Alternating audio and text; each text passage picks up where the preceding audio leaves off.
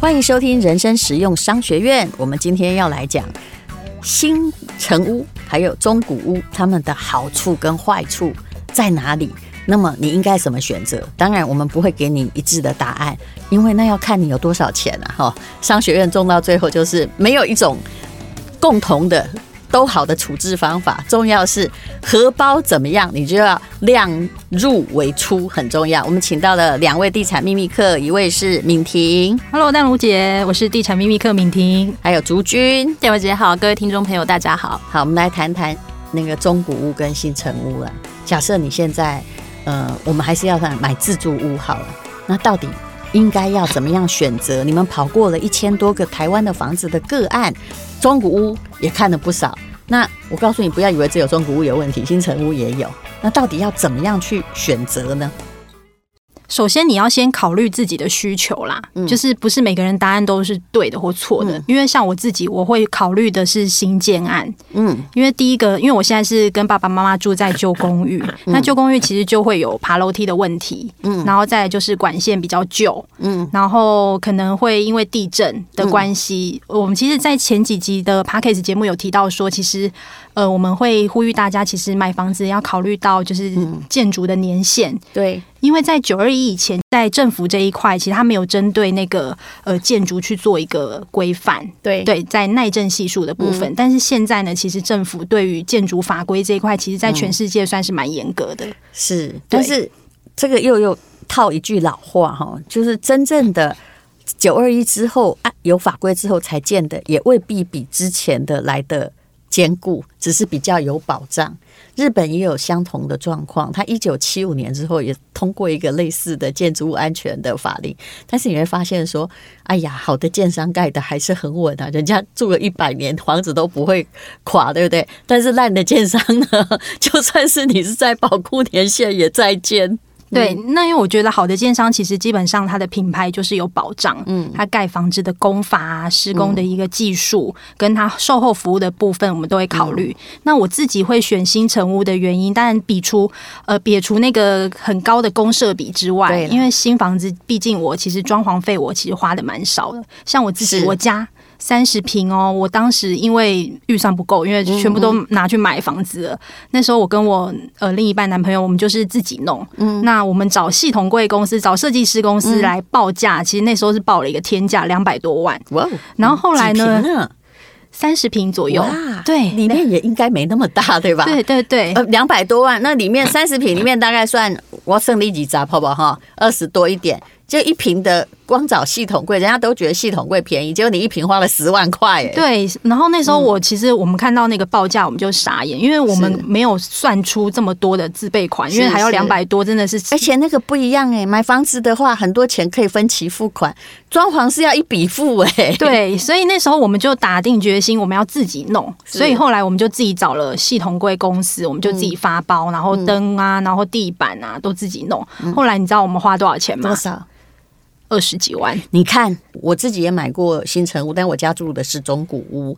但是新城屋的好处在于一，像呃，我以前有那个买民宿嘛，我其实很多新城屋只要墙壁漆一漆，灯装的漂亮一点，然后本来马桶有没有流理台都还帮你装好了，你的确花的装潢费用省很多。嗯，那朱军你的看法呢？我有个朋友，他就有类似的一个经验，就是他有同时呢买了一个新城屋，然后跟一个中古屋。那他把这个中古屋呢，就是他找设计师来弄得非常的漂亮。嗯、那新城屋那边他就是找了另外一位设计师，也做得非常漂亮。嗯。可是两年过后呢，他发现哎、欸，一样都是全新的装潢设计，可是中古屋呢已经开始壁癌了啊。那那是一定的。对，就是因为他后来就觉得说，哎、欸，他因为他的本质就是这样，因为公寓嘛，那那个时候的防水就是没做的那么好，是，所以就算他做的再漂亮的装潢，其实它折旧还是蛮。快的就会变成有这样的情况。我们撇开其他的因素哈，都不要讲的话，其实的确这个就好像你买二手车一样，它中古屋呢必须花比较多的维修。也许哈，本来是外面要烤漆一下，后来过几年又发现，哎，还是 engine 派气呢。然后就是后面的变动成本比较高啦，应该这么说。那新成屋是它的固定成本比较高。当然，我觉得还是预算问题。我在我看来哦，要看个人的个性。嗯，如果你是一个很喜欢，哎，我遇过那种天才，哎，就老房子给他搞得好漂亮哦，然后搞得非常非常的有味道啊，后来就索性开起咖啡厅来，然后他自己真的还会 DIY 做泥水工，老屋感。那最重要就是说，他们用自己的劳力去换取比较多的空间。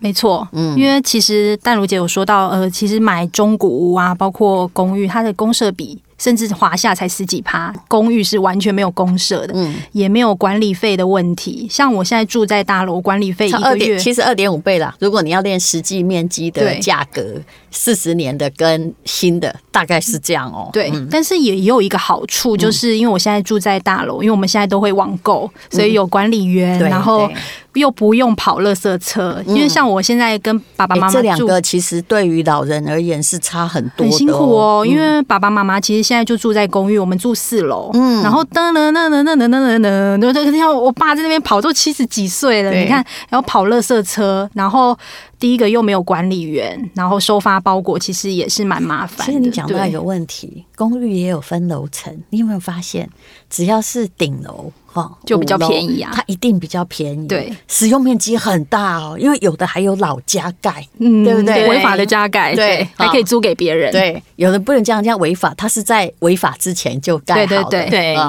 那但是。但是你可能将来哈，就是卖出不易，嗯，你也不能照别人的坪数一样在算钱卖，嗯，因为现在看爸爸妈妈在爬楼梯的时候就觉得蛮辛苦的，那他们会说啊，没有就运动嘛，嗯，就像那个凤和哥说的，他就说我们家是运动型的豪宅。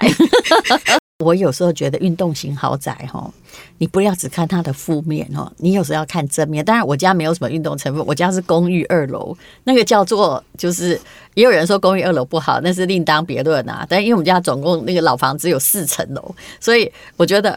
二楼就是一上去就到了，我也不需要去付电梯的钱。但是你看住三楼、四楼的人，尤其是四楼的人，他可能就是每天回家有比我的多累的感觉，乘以二倍嘛。嗯，但是我后来发现，我婆婆是住在以前，她是住在公寓，他们也是老公寓的四楼，可是她也有一楼的房子。她本来住四楼的时候，我必须说她比较健康，因为她无论如何，她还要下来哈跑特色车，或者是下来哈上菜市场。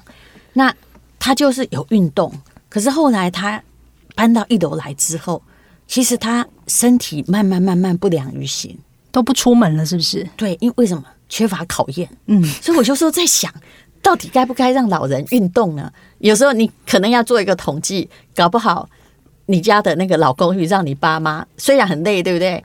但是如果不是那样，他们应该没有运动的机会，真的是不是？嗯。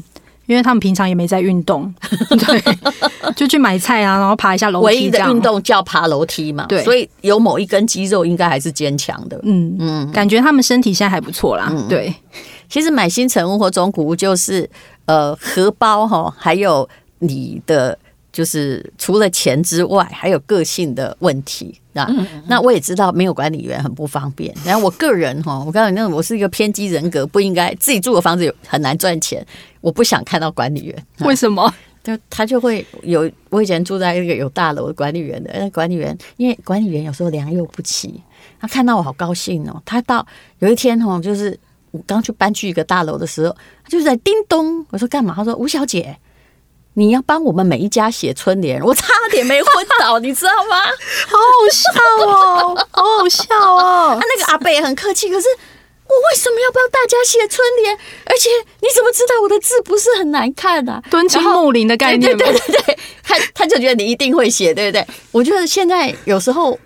就是我们不是日本人，你知道？我们对人跟人之间的界限有时候不太有界限，然后他就会觉得你跟他问很慈祥的，不很客气的问候，然后他以后就每天都问你说：“啊，吴小姐，你你在你哇，没去德威哇，过度热情。那我以前还住过，我二十几岁时还住过一个大楼，那个更好笑。那管理我觉得他叫唯恐天下之不乱。嗯，那那时候就是，就有一天他知道那是我男朋友，然后男朋友去找我，他就跟他说：“我跟你讲，吴小姐现在跟另外一个男人在里面。”哈。这样你们两个脸都变形了，对不对？因为那时候有个记者来采访我，这样我嗯汤嘛，这样很过分。男朋友一开门他就笑了，他就说他他还不是一个很会起疑的人，但是他就说，他就心里想说，我们家这管这个你们家的管理员一定是个祸害，真的。后来那个那个房子被偷了。啊！被偷了！我告诉你，为什么被偷？整栋楼都被偷。那时候我也不在，然后警察来家里做笔录。后来大家一致的推测，就是这个多嘴的管理员去告诉别人说：“你不知道谁谁谁家啊，好有钱啊，或谁谁家。”我告诉你，我们这栋人白天都不在。哈，欸，你们应该也有听过这样的例子。有，所以不是大楼请管理员。现在为什么大社区？我也觉得大社区不错，因为大社区用的是有制度的保全公司啊。虽然保全我不知道，有的也有案底了，嗯，但至少是有制度的啦。是，对，就你在今天不喜欢谁，我们就可以换掉，换掉，他不会遇遭遇到什么样的报复。好，那么老实说，新城屋哈和中古屋什么好？其实当然，如果大家可以哈，就扣除地段的元素，当然新城屋要花费的变动成本少。可是如果你家哈，就是你开始买新房的时候，你已经是一个老婆两个小孩。你根本四个人挤要挤那个新城屋，要花那么多钱的话，而你自己又没那么多，其实我就劝你将就。嗯，没错。还有投资屋哦，如果不是自己住哦，中古屋请将就，因为你你是用来租人的嘛。你买新城屋是怎样？买地保那个投报率，房子越贵，投报率越低，不到一趴，是不是？那两位还有没有什么样遇到？就很多人问你们问题嘛？还有没有什么建议？嗯，就是比如说像。中古屋或新城屋，我们其实就会是会请大家一定要把自己买房子的时候想要的跟需要的把它列出来。嗯，那就是先以需要的为主，再来考虑想要的。对，比如说像是物业管理可能是需要，但游泳池可能是想要。那你透过这些最好长在别人家，对，或者长在市民运动中心。安内德赫啊，真的，我是劝各位哦。嗯，所以就是你可以先以自己需要的去做考量。那也许你需要的这些项目列出来之后，也许中古屋就已经很适合你，就不一定要买新城屋。你讲的比较理性，因为每个人有自己的个性之不同。啊、嗯，就是也许你有公司可以收信啊，你就不用家里收信。对不对？也许你很喜欢追乐色车，也许你很喜欢蹲青木林啊。对对对啊，可以去跟那个在倒乐色的时候跟邻居聊个天，这样是是。所以每一个人的个性不同啦，当然我们也要劝各位，就是说，其实房子很重要的，还是你们你有发现跑了这么多年，好的地点的房子也永远不会跌价，永远不败，就算是个烂建设公司。它也还是会随着那个好地点一起上涨，只是它相对便宜。